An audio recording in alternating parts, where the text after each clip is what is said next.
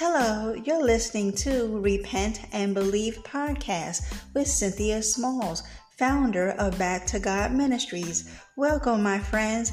Here, we talk about and teach the message of Jesus Christ, the only one who can claim the title of Savior of the world. We also discuss all things repentance and belief in Jesus Christ and how all these things tie into living a lifestyle where our deeds are manifested and fashioned in God so that we may be molded by the Father into vessels to be used for His glory. Amen. Amen. Okay, so let's get started.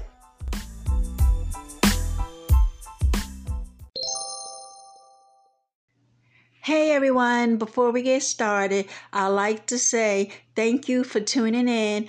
And if you enjoy my podcast, please share, download, leave me a message or comment.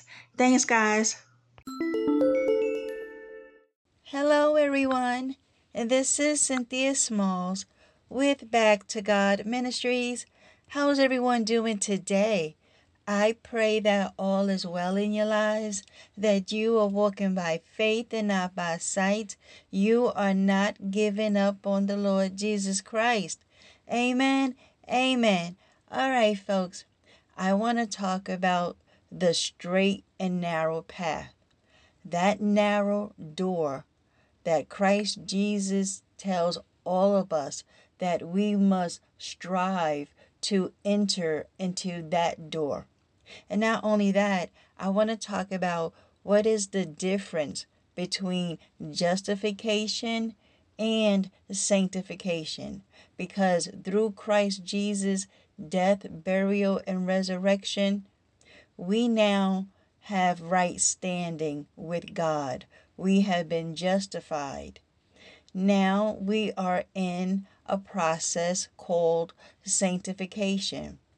And so this is the process that false teachers and the false brethren want us to bypass altogether. There is no denying of the flesh. There is no living a crucified life. There is no putting away of the sin. They just want you to believe that you are saved. Put a period. All you had to do was to confess Christ Jesus you could stay in your sins you can stay in your fornication and your adultery and your and your drug use and your lying and your stealing and your masturbation you can still live in your homosexuality no one is going to judge you all you have to do is be a member of this church continue to tithe and then all is well, and then you get to go to heaven when you die. Folks, that is a falsity. That is absolutely not what the Bible teaches at all. So, we're going to get into some scriptures today. We are going to see what happened at the cross, who we now are in Christ Jesus, and where we stand with the Father. Amen. Amen. Let us pray. Father, in the name of Christ Jesus, hallowed be thy name. Father, may your kingdom come. May your will be done on this earth as it is in heaven. Father, we love you and we want you to be our King. Father, thank you for sending Jesus. Thank you for saving us. Thank you that you have reconciled us back to you through Christ Jesus' sacrifice, in which you accepted. Father, Jesus told us over here in Luke 13, starting at verse 3 I tell you, no, but unless you repent, change your mind for the better, and heartily amend your ways with ab- abhorrence of your past sins, you will all likewise perish and be lost eternally. And then he says down here in verse 5 I tell you no, but unless you repent, change your mind for the better, and heartily amend your ways with abhorrence of your past sins, you will all likewise perish and be lost eternally. Father, Jesus also tells us to strive to enter by the narrow door. In the same chapter of Luke, down in verse 22, it says, according to the Amplified, Jesus journeyed on through towns and villages, teaching and making his way toward Jerusalem. And someone asked him, Lord, Will only a few be saved, rescued, delivered from the penalties of the last judgment, and made partakers of the salvation by Christ? And he said to them, Strive to enter by the narrow door, force yourselves through it. For many, I tell you, will try to enter and will not be able. When once the master of the house gets up and closes the door, and you begin to stand outside and to knock at the door again and again, saying, Lord, open to us, he will answer you, I do not know where, what household, certainly not mine, you come from. Then you will begin to say, We ate and drank in your presence, and you taught in our streets. But he will say, I tell you, I, I do not know where what household, certainly not mine, you come from. Depart from me, all you wrongdoers. Father, he says down here in verse 28 there will be weeping and grinding of teeth when you see Abraham and Isaac and Jacob and all the prophets in the kingdom of God, but you yourselves being cast forth, banished, driven away. And people will come from east and west and from north and south and sit down, feast at the table in the kingdom of God. And behold, there are some now last who will be first then, and there are some now first who will be last then. Jesus' sorrow for Jerusalem. At that same very hour, some Pharisees came up and said to him, Go away from here, for Herod is determined to kill you. And he said to them, Go and tell that fox, sly, crafty, skulking, and cowardly, Behold, I drive out demons and perform healings today and tomorrow, and on the third day I finish, complete my course. Nevertheless, I must continue on my way today and tomorrow and the day after that, for it will never do for a prophet to be destroyed away from Jerusalem. O Jerusalem, Jerusalem, you who continue to kill the prophets and to stone those who are sent to you, how often I have desired and yearned to gather your children together around me as a hen gathers her young under her wings, but you would not. Behold, your house is forsaken, abandoned, left to left to you destitute of God's help. And I tell you, you will not see me again until the time comes when you shall say, Blessed, to be celebrated with praises, is he who comes in the name of the Lord. Amen. Father, the sad part about it all is that the unrepentant soul refuses to come to Christ and have their sins forgiven. They stay in darkness rather than have it exposed by the light of righteousness. Father, have mercy on us all. In Jesus' name I pray, Father, I ask for wisdom today to teach this lesson. May the Holy Spirit move on me, illuminate my mind, give me understanding to your word. And may those who have ears let them hear what the Spirit of Christ is saying. In Jesus' name I pray. Amen. Amen. All right, folks. So that is why this righteous path that we are living on today in Christ, it is so straight and narrow but we must stay on it anyway. Glory be to God. We must stand firm.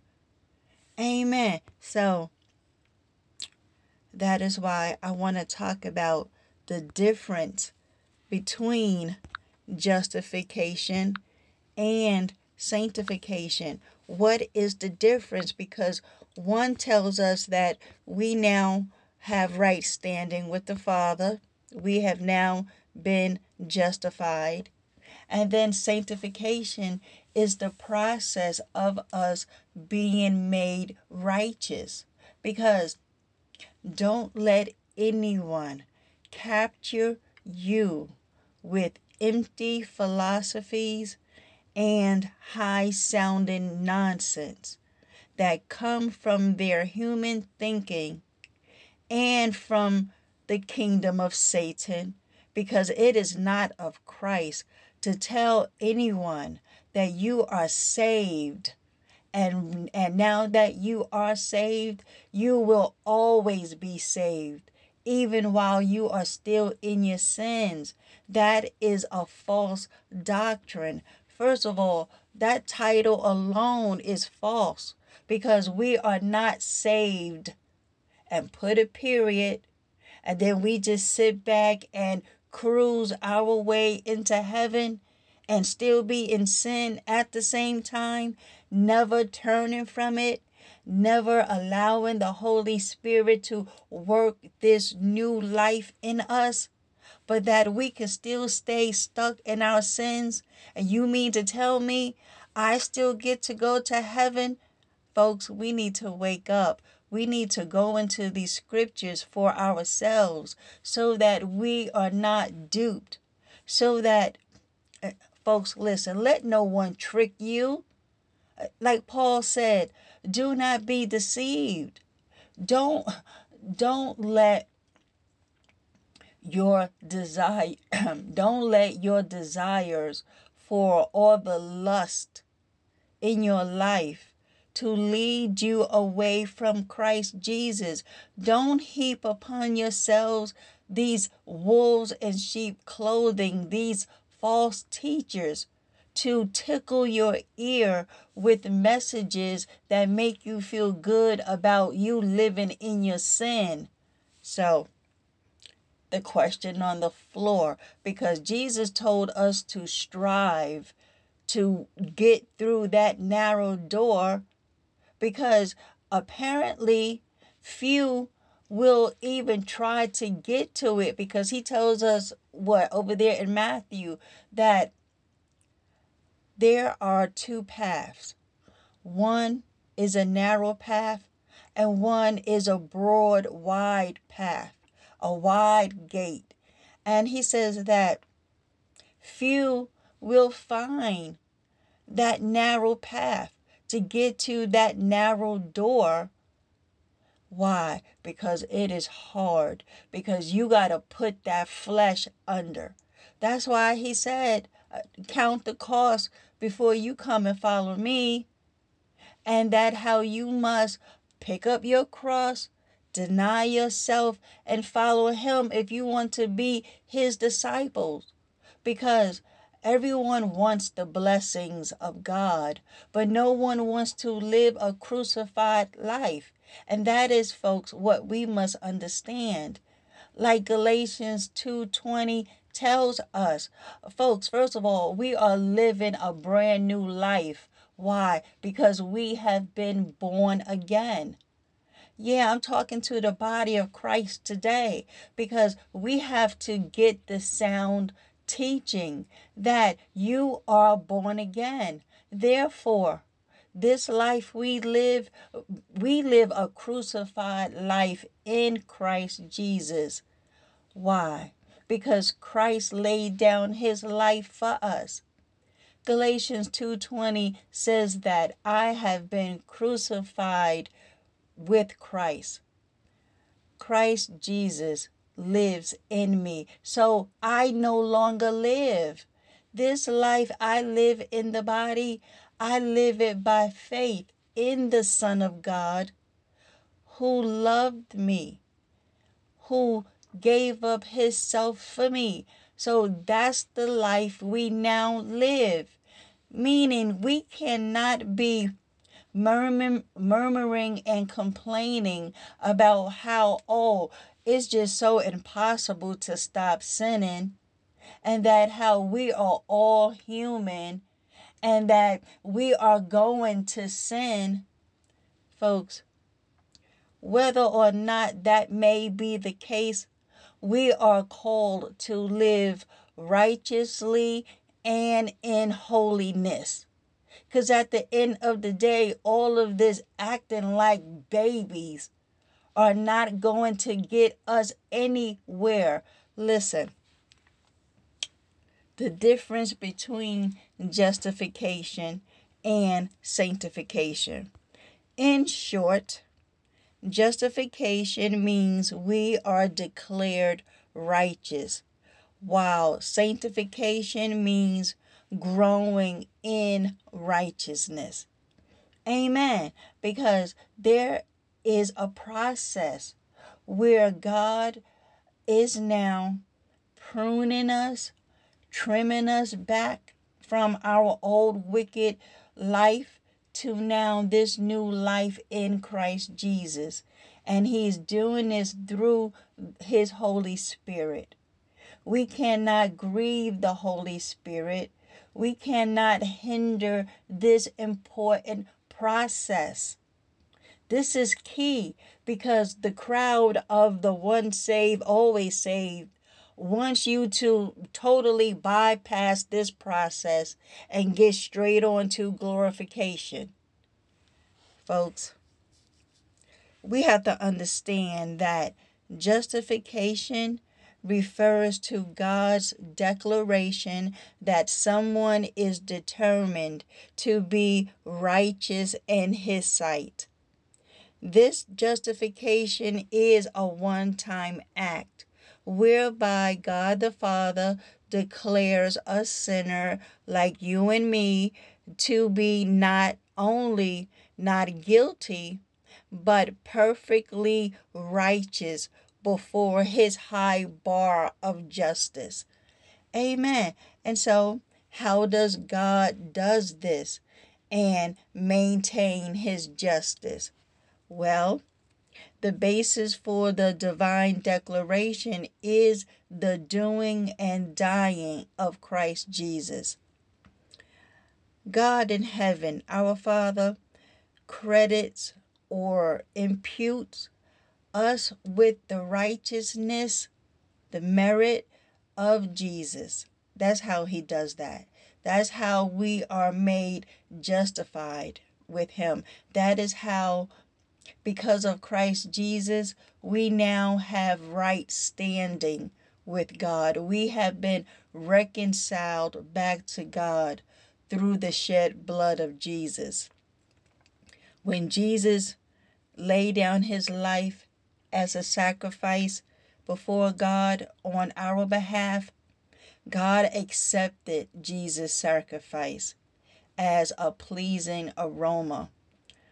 Jesus placated God's wrath by standing by standing before us sinful man and righteous holy God because we racked up and stacked up that huge sin debt. God's wrath was upon us, but Christ Jesus, the mediator, stood between us and holy God and laid down his life. Christ died for our sins on that cross.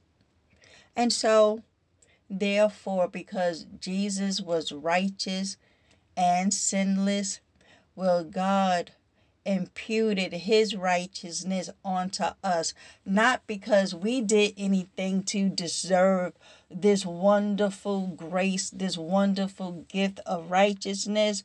No, because Romans 3 tells us that none is righteous. Nope, not one. No one understands. No one seeks for God.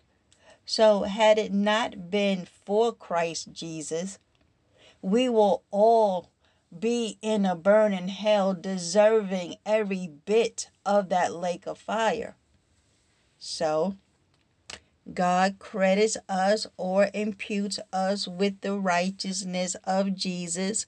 We are justified by grace, which is a gift, through faith, trusting in Jesus as our Lord and Savior because that's what He has done. He has saved us from the wrath of God. But then guess what? We still have to live out this life in this flesh because when you was when you were born again, the only thing that was generated, regenerated was your spirit. That flesh, oh, that sin nature will contend for you to go right back into sin. That is why we must go through this sanctification process.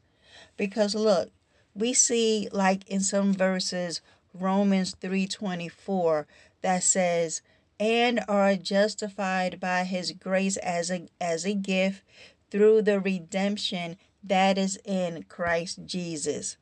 And then we have Titus 3 7 that says, so that being justified by his grace, we might become heirs according to the hope of eternal life. Amen. Because that that is the blessed hope. We are waiting patiently for Christ Jesus to come back with the promise of, of eternal life. That is the gift he gives us. And then he gave he gave us the Holy Spirit as a down payment, guaranteeing this blessed hope that we are awaiting for eternal life. Amen. And look, we have Second Corinthians 5:21 that says, "For our sake he made him to be sin who knew no sin, so that in him we might become the righteousness of God. Amen. So, sanctification, on the other hand, is the continuing, the continual process of being made more holy. It is the progressive conformity of the one who has been justified into the image of their Savior through the work of the Holy Spirit. Amen. So, just like justification, sanctification is a work of grace through faith. And sanctification is possible because of the finished work of Christ on our behalf. We got some great scriptures to look at. Titus 3 5 for one says, He saved us not because of works done by us in righteousness, but according to His own mercy by the washing of regeneration and renewal of the Holy Spirit. Amen. Look, First Thessalonians uh, 4 3 says, For this is the will of God your sanctification, that you abstain from sexual immorality. Look, if we open up this, look, we got a few scriptures. Look, it says, For this is the will of God, uh, your sanctification, that you abstain from sexual immorality. And then if we come all the way down to verse 23, it says, Now may the God of peace himself sanctify you completely, and may your whole spirit and soul and body be kept blameless at the coming of our Lord Jesus Christ. Amen. I absolutely love that. Hold on. Because my phone went back way too far. Hold on. Let's scroll back on down here. Look, um, we got Hebrews 12 14 that says, Strive for peace with everyone and for the holiness and for the holiness without which no one will see the Lord. Amen. Look, 2 Peter 3:18 says, "But grow in the grace." See, this is a growing process. No longer being babes in Christ, no longer being that wicked, sinful man or woman who didn't know God. But here, 2 Peter 3:18 exhort us to grow in the grace and knowledge of our Lord and Savior Jesus Christ. To him be the glory both now and to the day of eternity. Amen. Look, Jude 120 says, But you, beloved, building yourselves up in your most holy faith and praying in the Holy Spirit. Amen. Because the difference between the two, I'm going to give us a few helpful things to remember about the two. Justification happens outside outside of you.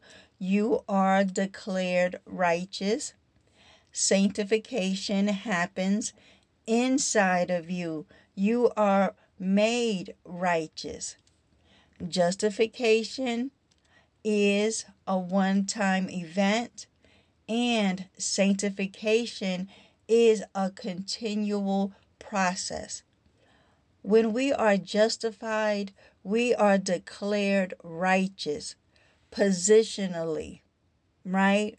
We are now in a position of right standing with God the Father because of what Jesus has done for us. So no longer are we standing before God as his enemy. Now in Christ Jesus, our position has now changed. Thank you, Holy Spirit. We are now standing in righteousness before God God is no longer looking at us as the filthy, wretched sinner on our way to a burning hell. Nope. Through the blood of Christ Jesus, we now have a whole new position in Christ. We now stand before the Father in total justification as if we never sinned just like Jesus never sinned, well, God now sees us in the righteousness of, of Jesus as if we too never sinned. We are now made holy and pure, all because of Jesus. So that is why Jesus must be the centerpiece of anyone's teaching anyone that stands before you holding up the word of God, Christ Jesus must be in the center of that ministry. Because if they are only preaching and teaching on God, but they never mention Jesus, that place is corrupt. That's a corrupt fellowship because all of this is because of Christ Jesus in the first place. So, how can anyone that stands before you and calls themselves a pastor saying that Jesus sent them, if they are not lifting up Christ Jesus, he's apostate. How could you not highlight and spotlight the one who made this whole thing possible in the first place? Now I get it. I didn't get it before when I was sitting up under that damnable prosperity gospel because only time they drug uh, their fake Jesus out was to tell us how we can get in on his ticket to the good life. Twisting the whole doctrine of this position we now have in Christ. We we are not in Christ to get in to get in on his ticket to the good life because according to their twisted their twisted and corrupt minds was that since Abraham in righteousness was was credited to be right with God. And God made Abraham rich in silver and in gold. They liken Jesus fulfilling the law since he was holy and righteous and sinless, and that the blessing was that if you follow all of the law, then all of these blessings of Deuteronomy 28 will be made unto you. and it talks about all the material blessings and and all of the goodness of Deuteronomy 28 they liken that well since Jesus was the only one to fulfill the law well then he's the only one that that is entitled to all of the the riches of Deuteronomy 28 and therefore ipso facto if we are now in Christ Jesus just like Jesus has access to all the gold and the silver um, now, well, then you, little person, you now have access to all the gold and all the silver. So you go out there and you go get your gold and all of your silver, just like Christ, because we can ride his ticket. And we were sitting up there shouting, Yes, amen. Yes, the blessing of Abraham is mine. Meanwhile, we are all in sin. So, anywho, and justification, right, is a one time event. When we are justified, we are declared righteous positionally right? We now stand in a in a in a position of righteous and holiness before God. No longer seen as a sinner on your way to a burning hell.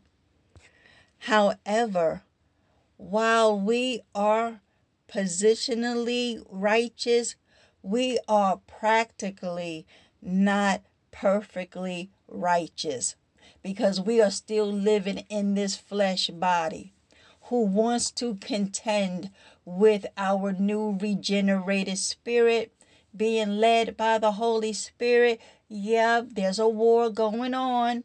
Is a battle. Yes. So, while no doubt, okay, we are growing in grace, we are still, when compared to Christ, unrighteous. And I say that because we have the potential to go back to sin until Christ Jesus comes and we get our glorified bodies. Where now everything about us, mind, soul, and spirit, are completely, have been now completely regenerated we got to fight this flesh and we got to tell this flesh to lay down and stay down because we have been crucified with Christ Jesus. Listen, that's the whole point. Thank you, Holy Spirit, of being baptized in Christ Jesus, not for the removal of sin, but in solidarity, if you will, with an appeal to a good conscience that, right, I too have died with Christ. I was buried. That old man, she's she's dead. I'm now coming up out of that water, right? In in a symbolic pledge to God that yes, like Christ, I'm to be resurrected unto new life. That is what the water, the immersion in water symbolizes. We go down as a dead person, we come up as a new person. That whole symbolism of Christ being alive, then he died, he was buried. Only dead people are buried.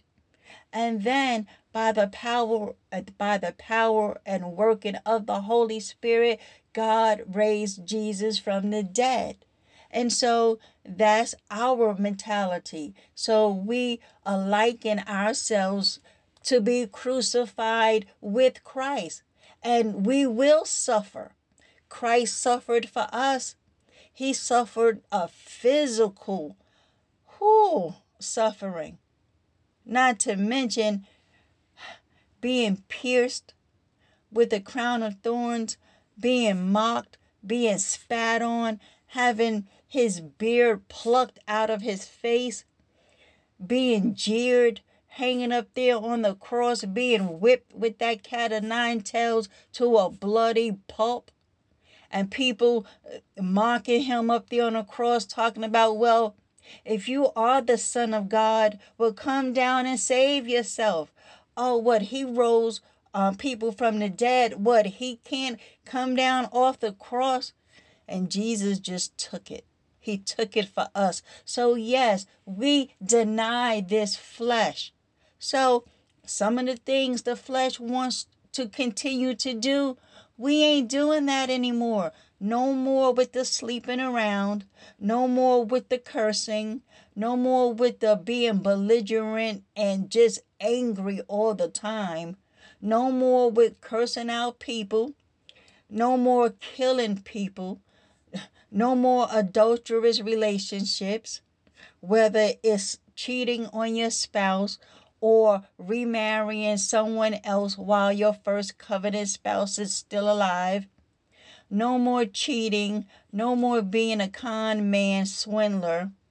No more um, with all the railings. No more being greedy and covetous and idolatrous. All of that goes away. No more sleeping with your brother and sister in Christ. Because let me tell you, that be going down in the church. Listen, it is a sin. It's a sin, period to have sex with anyone outside of your first covenant spouse. When you sleep with your brother and sister in Christ, that no, mm-mm, we can't be doing that either. So, while no doubt we are growing in grace, we are still, when compared to Christ, unrighteous. Sanctification then is the gradual conformity to the likeness of Christ Jesus. In other words, sanctification is the gradual process of becoming practically what we are positionally righteous. Justification is not being made righteous. Justification is not based upon what we do. Amen. So, let me see. Let me, I want to come down. Let's see. Right. So, whenever we think about the matters of the gospel and Christian living or followers of the Lord Jesus Christ, that new life, we must remember that it all falls under the rubric of what Jesus died for.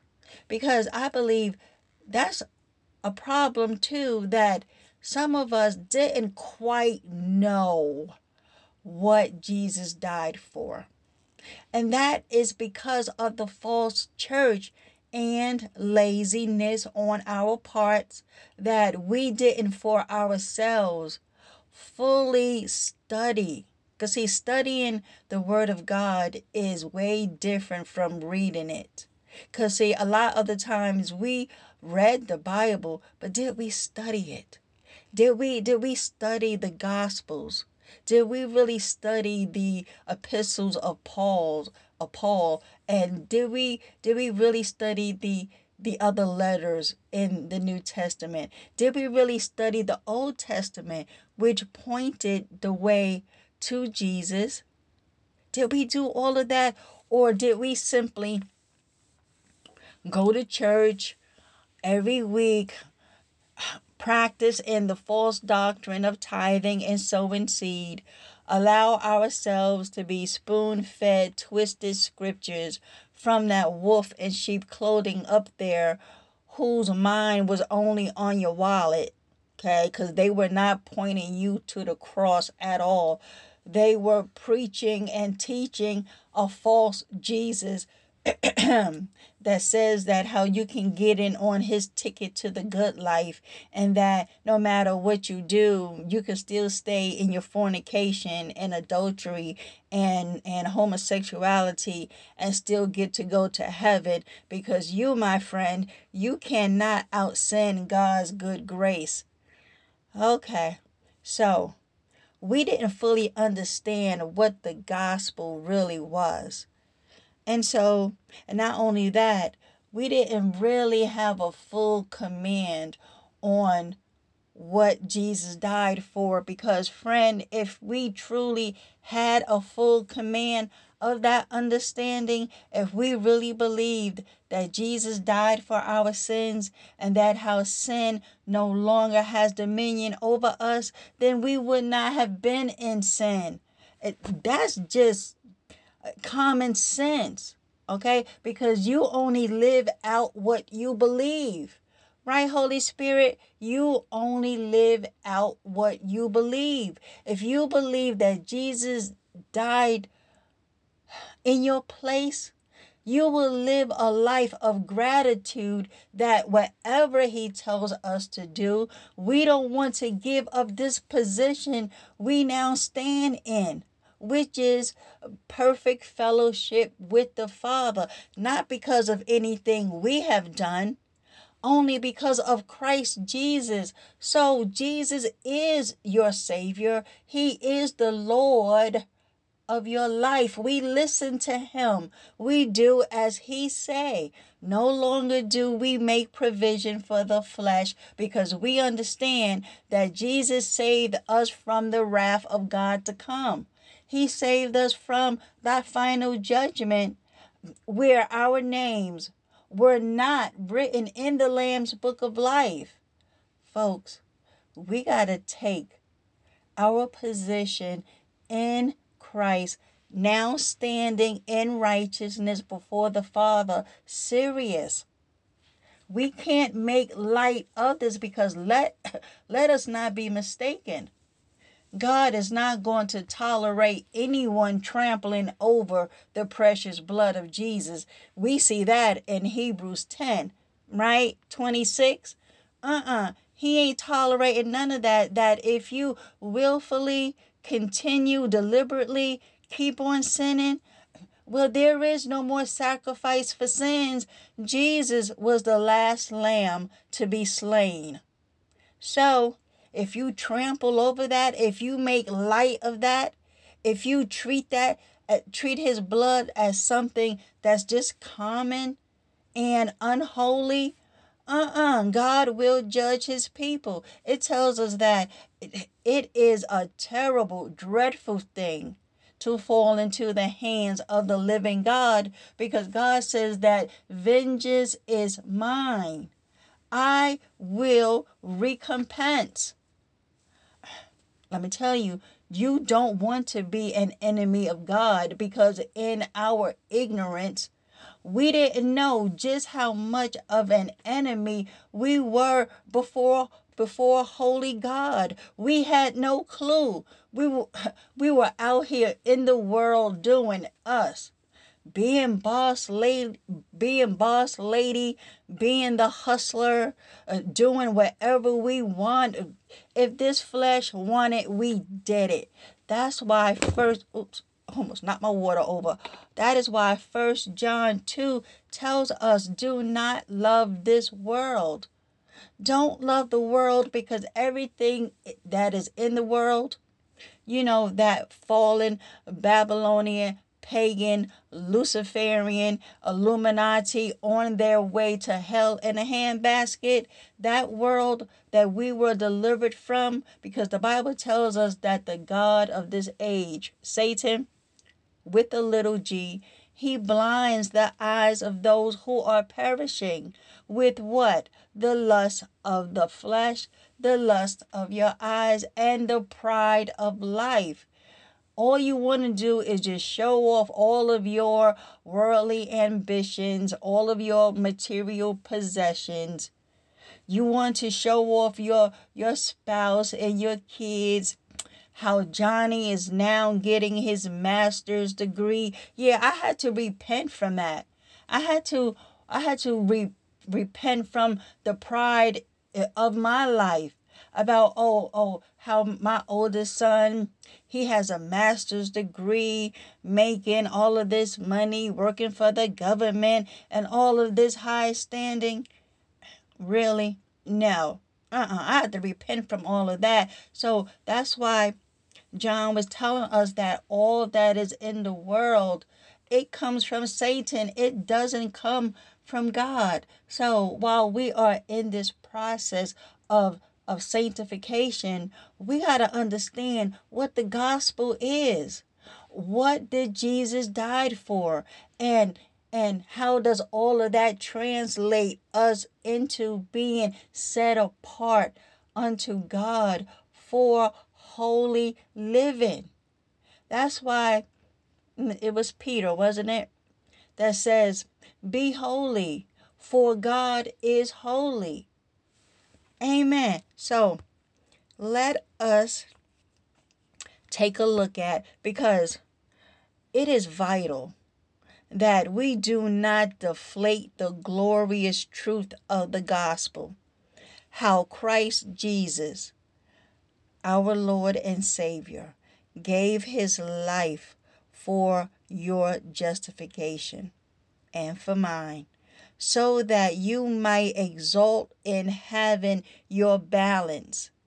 You know that that sin debt, having that balance cleared and live in peace with God.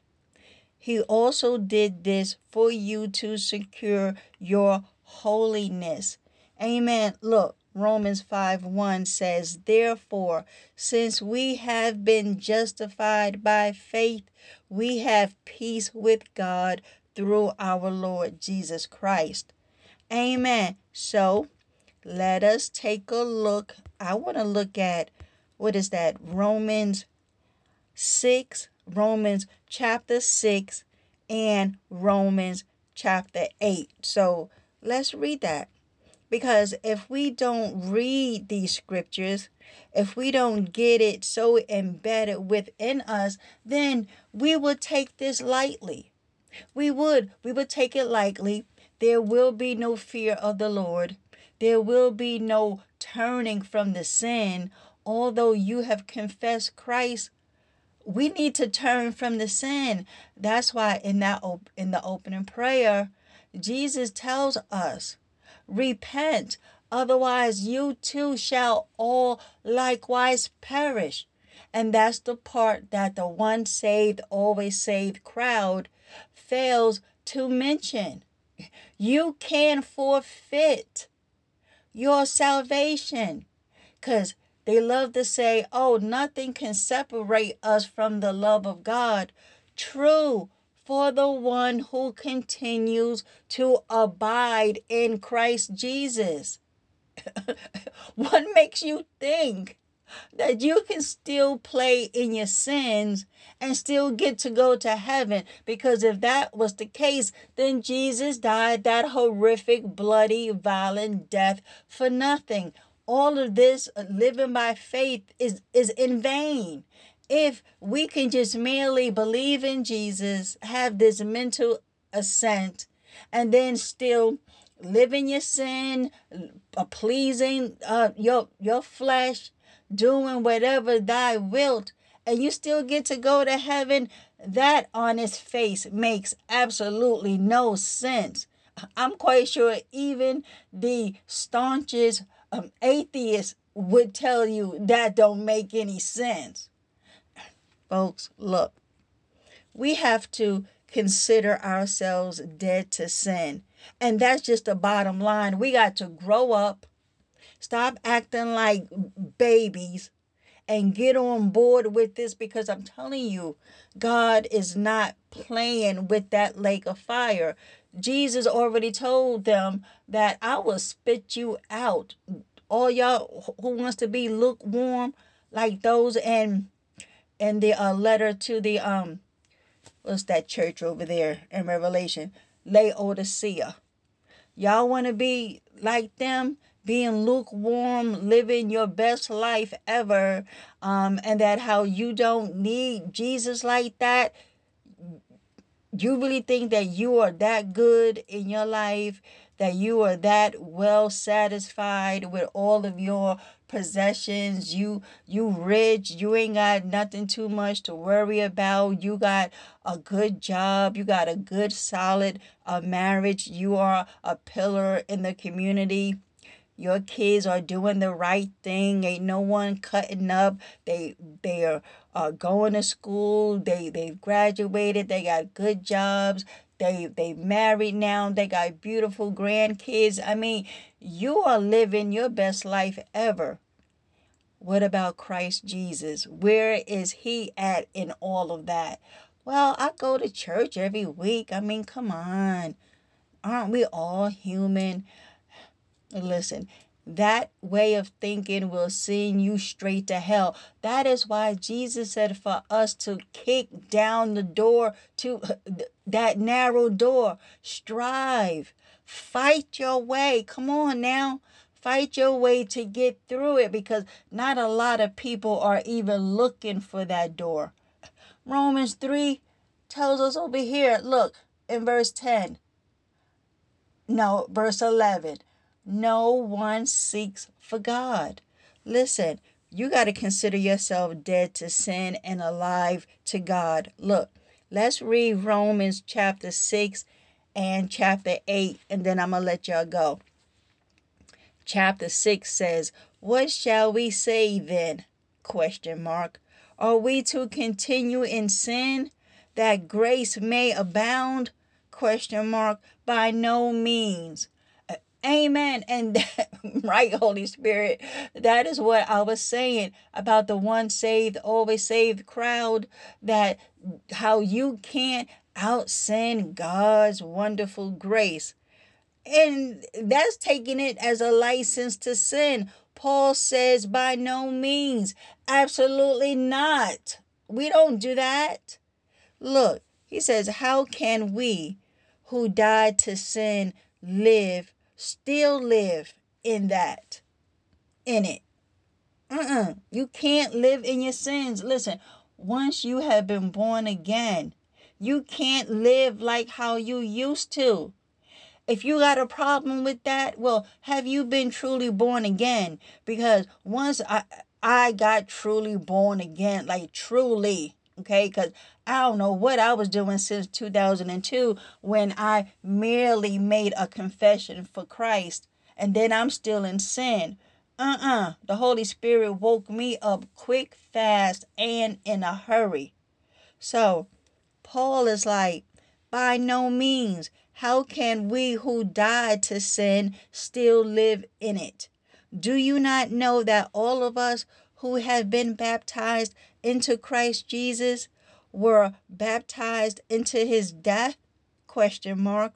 We were buried therefore with him by baptism into death in order that just as Christ, right, was raised from the dead by the glory of the Father, we too might walk in newness of life.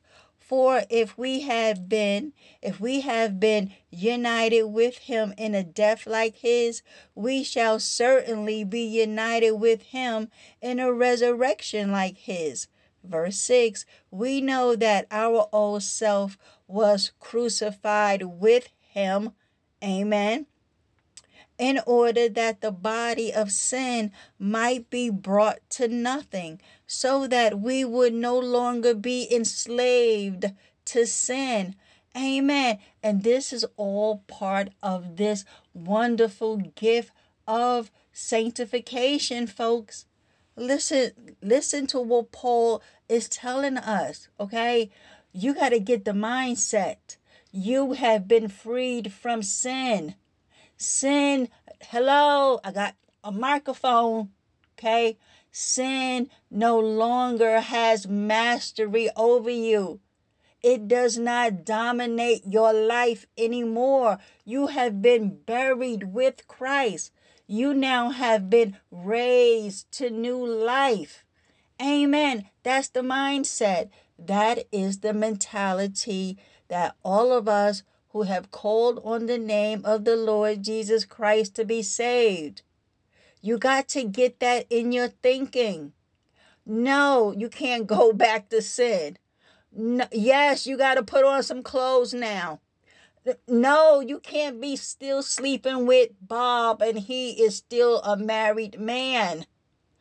Nope, you can't smoke that weed. Uh uh-uh. uh Nope, I ain't hearing none of that talking about, well, God made it. It's from the ground, it's from the earth. Oh, yes, it's good. You got to understand God cursed the ground. Okay? Um what else excuse? You have none. There is no more excuses. No more with the oh, it's so impossible to stop sinning. Oh, well, we all sin. Come on, don't you have evil thoughts? Don't you mean tell me you don't sin anymore? No, we ain't joining in with you. No, we ain't doing that anymore. Stop self projecting your sinful lifestyle that you don't want to give up, but you calling yourself a follower of Christ. No, you are lying. You are a liar. John tells us that we are lying to ourselves if we think for one moment that we could still be in sin and still say that we are children of God, no, we are liars, and the truth of who God is is not in us. It's obvious. So, back to the scripture. Look, verse 7 For one who has died has been set free from sin. Amen. Thank you, Holy Spirit. Now, if we have if we have died with Christ, we believe that we will also live with him. We know that Christ being raised from the dead will never die again. Death no longer has dominion over him. For the death he died, he died to sin once for all, but the life he lives, he lives to God. So you also must consider yourselves dead to sin and alive to God in Christ Jesus. Let not sin therefore reign in your mortal body to make you obey its passions. Do not present your members to sin as instruments for unrighteousness, but present yourselves to God as those who have been brought from death to life. Amen. And that is what I was saying. We must now live a life in absolute gratitude that we have been saved from death eternal separation from God. We got to live our lives in complete gratitude that we are being saved, that through Christ Jesus, He has saved us from the wrath of God to come. Listen, God has appointed a day, a day in which He will send Jesus back to this earth as the King of Kings and Lord of Lords who will destroy His enemies. How? In flame and fire by the word of His mouth. Folks, we got to pull this together and stop the madness. Amen. Look, verse 14 of Romans 6 For sin will have no dominion over you, since you are not under the law but under grace. What then? Are we to sin because we are not under law but under grace? Absolutely not. Do you not know that if you present yourselves to anyone as obedient slaves, you are slaves of the one whom you obey, obey, either of sin, which leads to death, or of obedience, which leads to righteousness? But thanks be to God that you who were once slaves of sin have become obedient from the heart to the standard of teaching to which you were committed, and having been set free from sin, have become slaves of righteousness. I am only speaking in human terms because of your natural limitations. For just as you once presented your members as slaves to impurity and to lawlessness, leading to more lawlessness, so now, present your members as slaves to righteousness, leading to sanctification. Amen. Look, for when you were slaves of sin, you were free in regard to righteousness. But what fruit were you getting at that time from the things of which you are now ashamed? Question mark. Well, Paul, brother Paul, I can answer that for you. Nothing. My sin benefited me absolutely nothing. Okay. Now, for the end of those things is death. But now that you have been set free from sin and have become slaves of God, the fruit you get leads to sanctification and its end, eternal life. Amen. Folks, listen, we are crucifying this flesh for a reason. Is to get through it so that when Jesus come with that gift of eternal life, we will be so happy, so uh, glorious, not shrink back talking about, oh, oh, oh, I, I can't face him. I'm just coming out of this bed of, of, of adultery.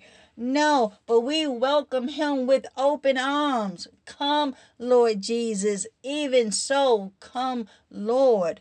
Amen. The blessed hope is that we are awaiting the revealing of Christ Jesus. He's coming in a blaze of glory to those who have been waiting for him, so that we can hear, Well done, my good and faithful servant. We don't want to hear, Depart from me. I never knew you. I don't know what household you come from, but it's not mine. no, we don't want to hear that. Amen. Look,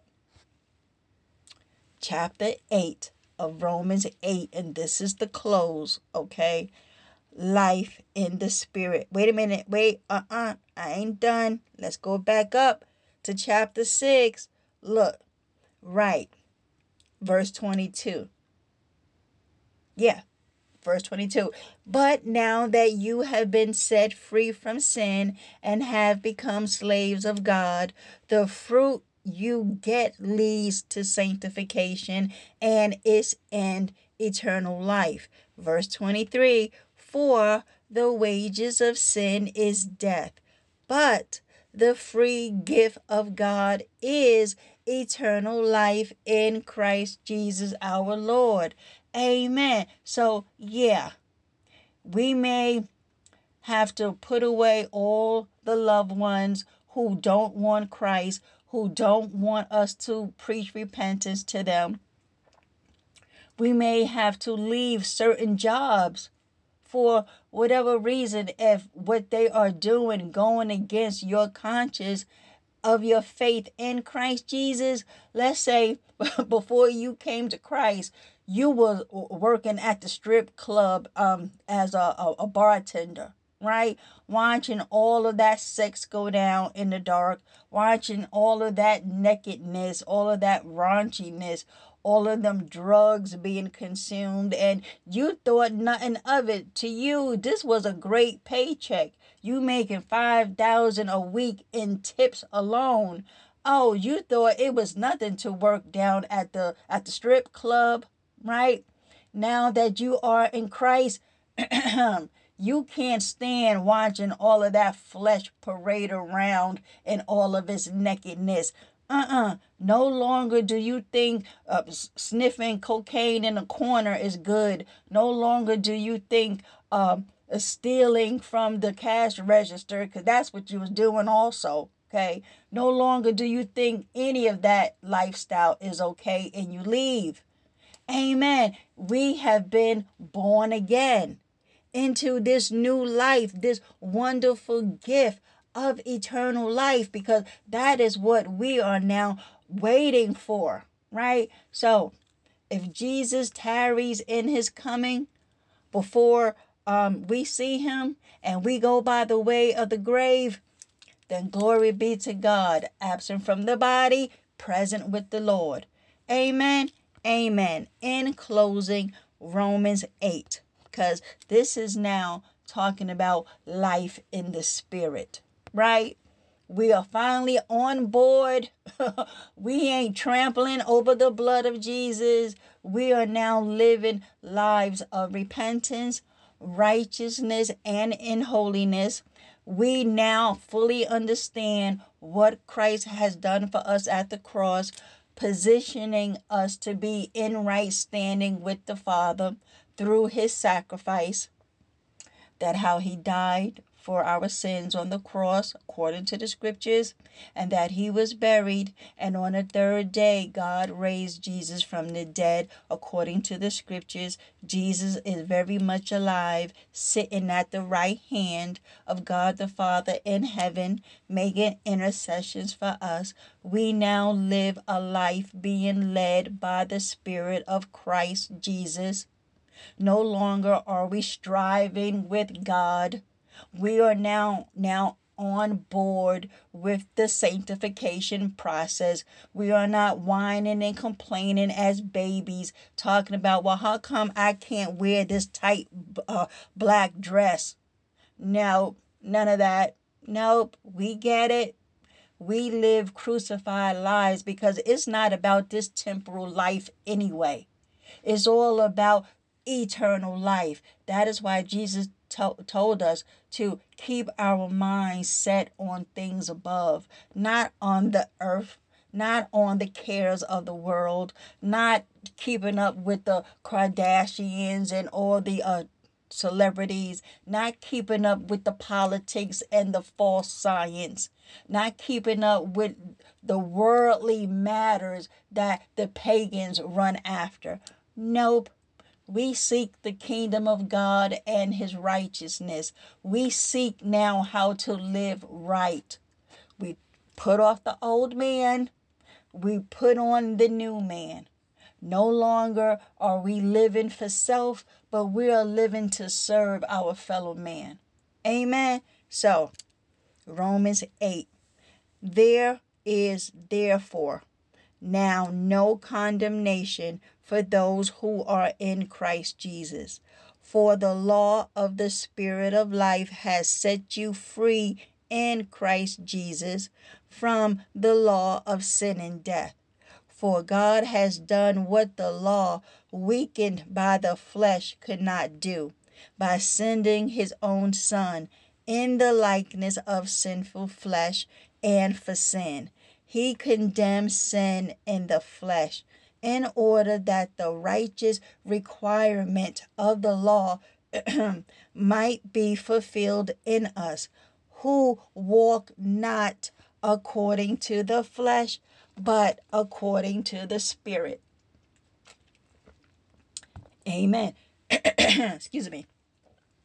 4, verse 5 For those who live according to the flesh set their minds on the things of the flesh, but those who live according to the Spirit set their minds on the things of the Spirit. Amen. Listen, we cannot set our minds on this world. Absolutely not. You would drive yourself crazy trying to live in two kingdoms at the same time. It ain't happening. That's why Jesus says that you cannot serve two masters. No, you cannot serve God and mammon. You can't serve uh, uh, sin and uh, righteousness. You can't do it. it. You will be double double minded. And not only that, you will find yourself in a burning hell. Amen. Look, it says, verse 6 For to set the mind on the flesh is death, but to set the mind on the spirit is life and peace. Right, because that peace there is our right standing we have now with God in Christ Jesus. Right? So, for the mind that is set on the flesh is hostile to God for it does not submit to God's law. Indeed, it cannot. Those who are in the flesh cannot please God. Amen. We could put a period right there. You cannot, right? Holy Spirit. That is why Jesus says you can't serve two masters. You cannot. You living in the flesh, you are not going to please God. Not only that, you simply can't because you don't have his Holy Spirit living in on the inside of you. You can't. Listen, you, okay, however, are not in the flesh, but in the spirit. If in fact the spirit of God dwells in you, anyone who does not have the spirit of Christ does not belong to him. Amen.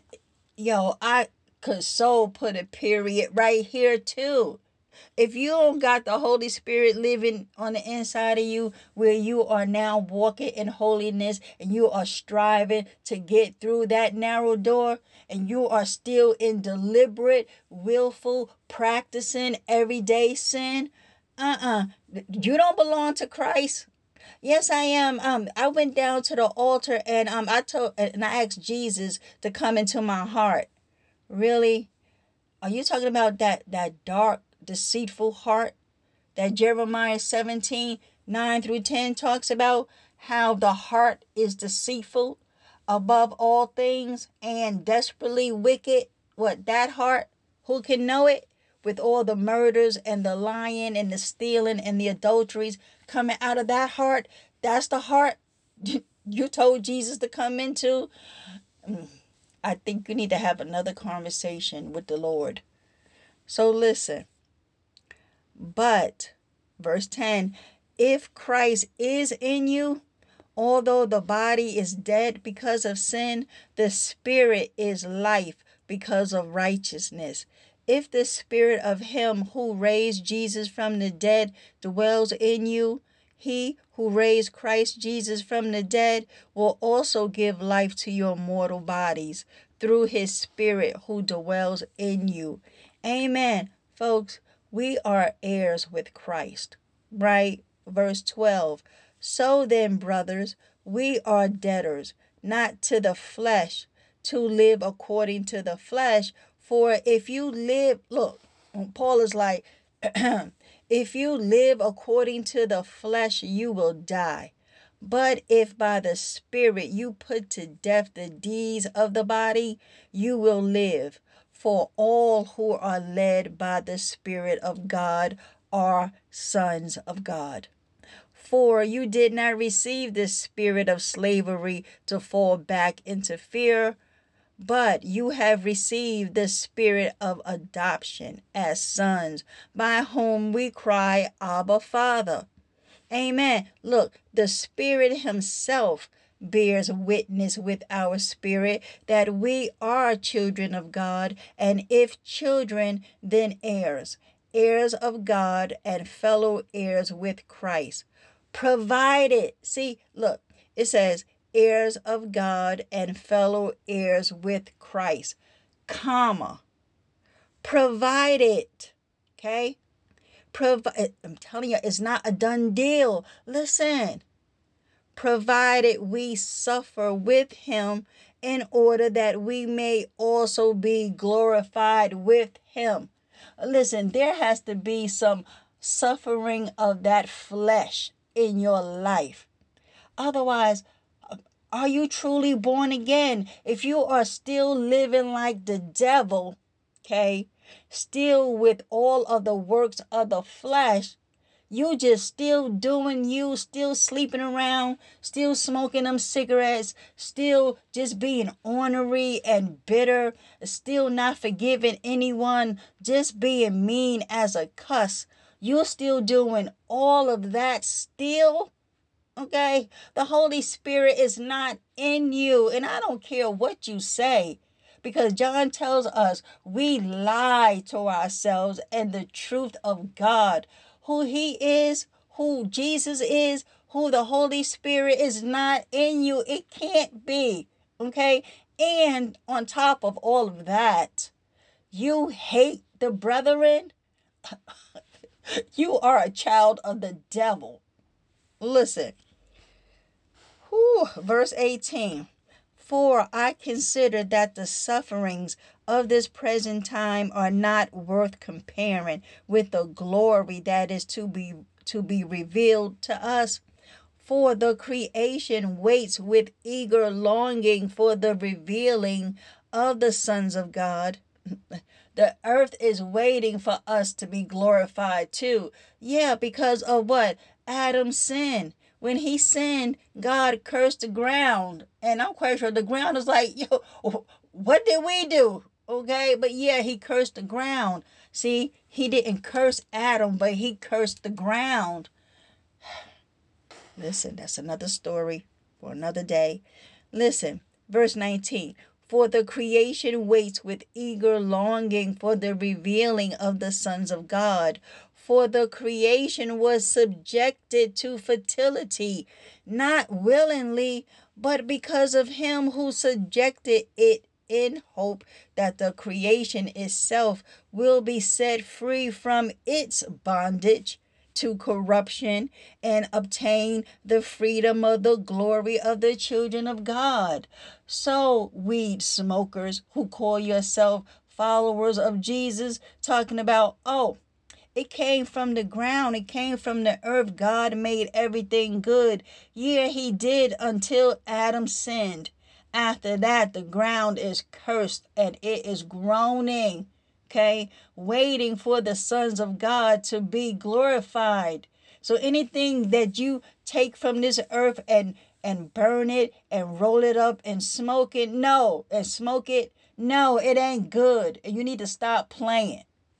Listen, verse 22 For we know that the whole creation has been groaning together in the pains of childbirth unto now. And not only the creation, but we ourselves who have the first fruits of the Spirit groan inwardly as we wait eagerly for adoptions as sons. Amen. The redemption of our bodies.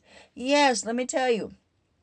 Yes, I love the work that the Lord has called me to do, but inwardly I am groaning for the day that He comes, or if I go by the way of the grave, to receive my glorified body.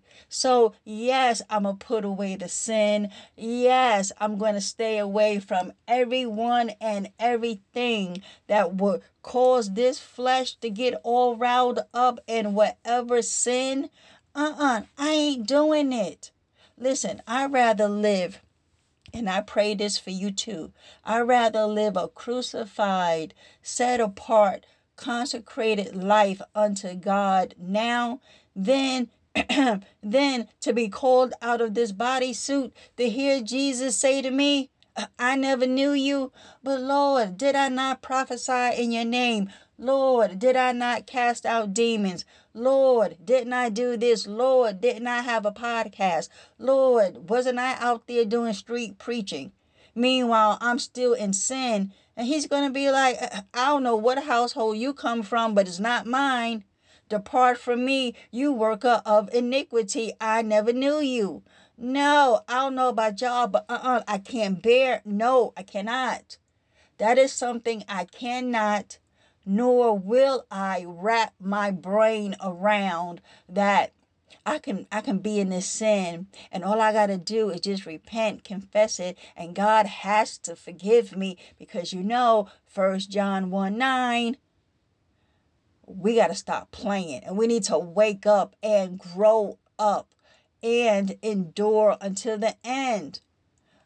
Listen, I'm trying to get through the scripture. I got to let y'all go. Look, verse 24 For in this hope, right? What hope? Eternal life, the, the glorification of our bodies when Jesus comes, right? To complete this process. Oh, right? Right. So, in this hope, we are saved. No, we were saved, right? Now, hope that is seen is not hope. For who hopes for what he sees? Question mark. But if we hope for what we do not see, we wait for it with patience. Likewise, the Spirit helps us in our weakness. For we do not know what to pray for as we ought, but the Spirit Himself intercedes for us with groanings too deep for words. And He who searches hearts knows what is the mind of the Spirit, because the Spirit intercedes intercedes for the saints according to the will of God.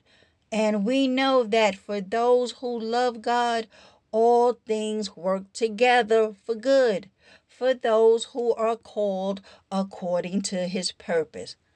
Now, folks, verse 29. I'm going to need y'all to really tune into this, okay? Because forget about all of that high sounding nonsense about, oh, how God doesn't choose people um, whether to go to heaven or to go to hell. God wouldn't do that folks, listen to the scriptures. Who are we going to listen to? Man with all of their man man-made traditions and doctrines of devils, okay? Or are we going to listen to the Holy Spirit who moved on Paul to inspire him to write down the inspired God breathed word of God who are you going to listen to? Okay, listen. Verse 29. For those whom he foreknew, he also predestined to be conformed to the image of his son, in order that he might be the firstborn among many brothers. And those whom he predestined, he also called. And those whom he called, he also justified. And those whom he justified, he also glorified. Amen. That's all I'm going to say. For those who have ears, let them hear what the Spirit of Christ has just told us. Look, God's everlasting love, right? Verse 31. What then shall we say to these things? If God is for us, who can be against us? He who did not spare his own son, but gave him up for us all, how will how will he not also with him graciously give us all things? Who shall bring any charge against God's elect? Question mark. It is God who justifies. Who is to condemn? Christ Jesus is the one who died. Look at the gospel right in the middle of, of Romans 8. Look at this, verse 34. Who is to condemn? Christ Jesus is the one who died. More than that, who was raised, who is at the right hand of God, who indeed is interceding for us. Amen. I love it how God just dropped the gospel right there. Look, verse 35 Who shall separate us from the love of Christ? Shall tribulation or distress or persecution or famine or nakedness or danger or sword? As it is written, For your sake we are being killed all the day long. We are regarded as sheep to be slaughtered.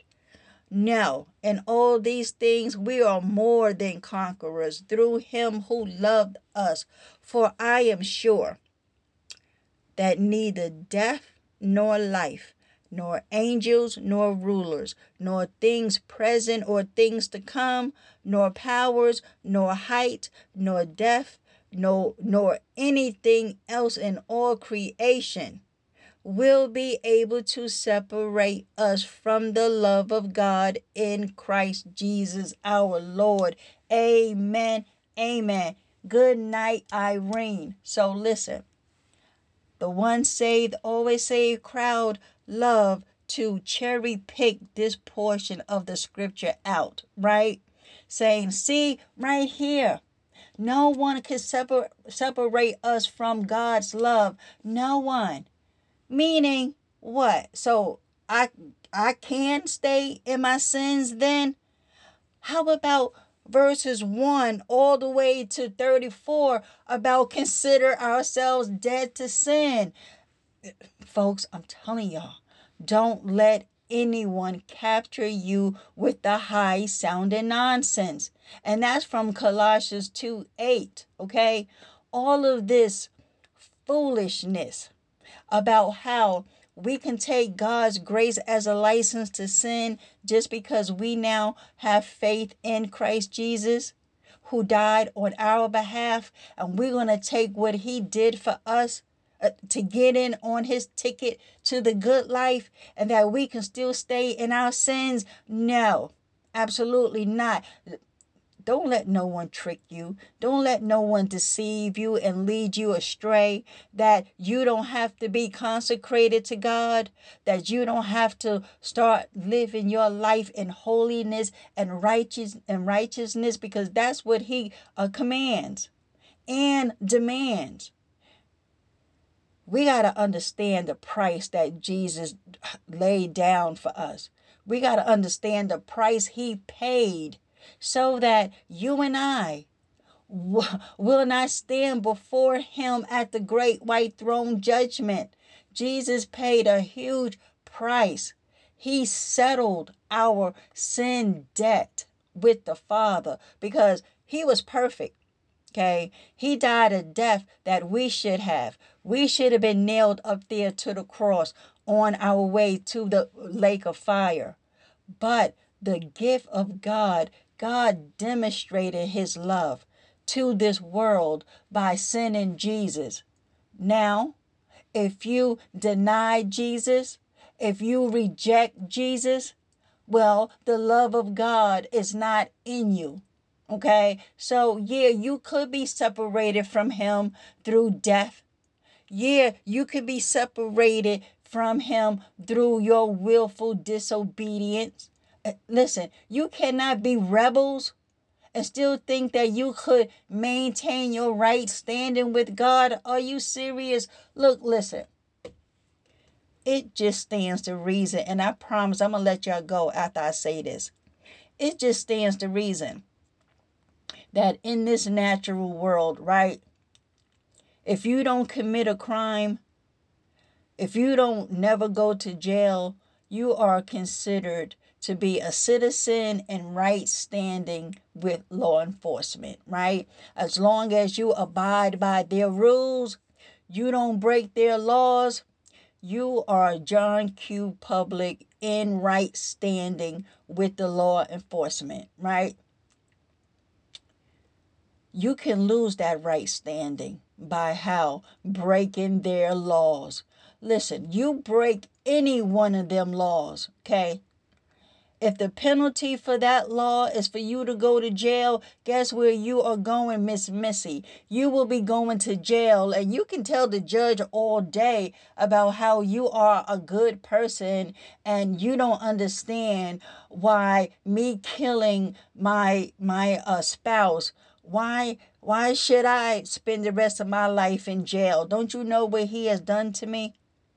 Folks, you better get yourself a great lawyer to get you out of that one, okay? Because if the courts deem that it wasn't self defense or whatever reason, right, you will spend the rest of your life in jail because you broke the law. It says you can't kill anybody.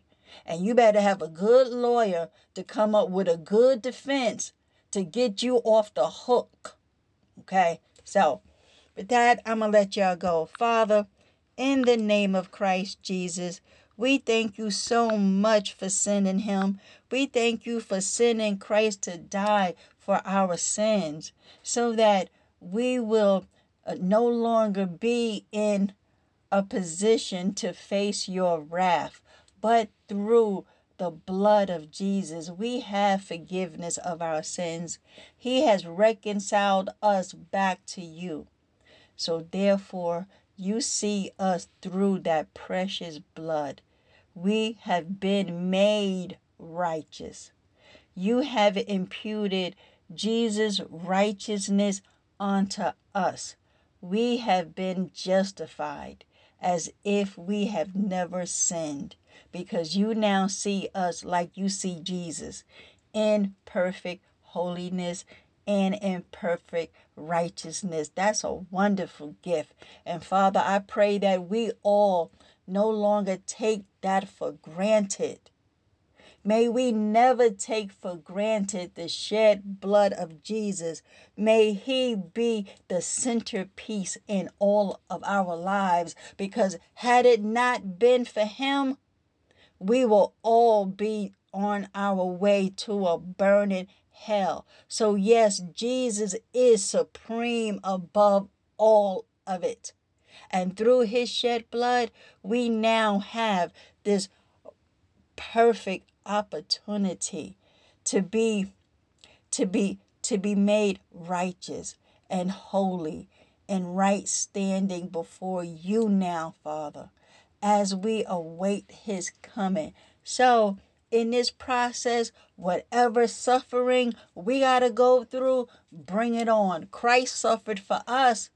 He laid down his life for us. So we ought to lay down this life for him too. And be about your business, Father. Thank you, Father. And I pray that today's lesson brought you glory. May Jesus remain the centerpiece of our lives. And may we lift him up in everything that we do. May we keep our eyes on the Son, the Son of the living God, Christ Jesus of, of, of Nazareth. May your kingdom come, Lord. And even so, come, Lord Jesus. Maranatha. In Jesus' mighty name, I pray. Amen. Amen. All right, folks. Another one in the can. Repent and believe. Turn from your sins. Believe that Christ Jesus, He died for your sins. Through His death, burial, and resurrection, He has now put you in a position of right standing with God the Father. No longer is his anger towards you.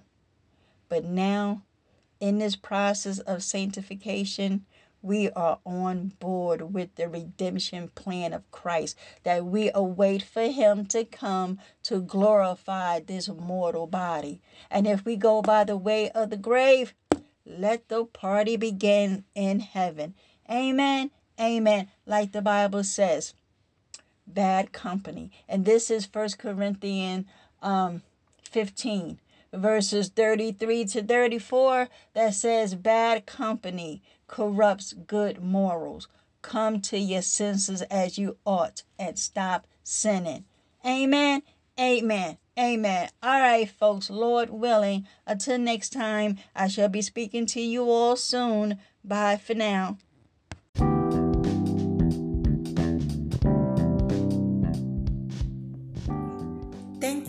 Guys for tuning in. I truly appreciate all your support. Until next time, I'll be talking to y'all soon. Bye.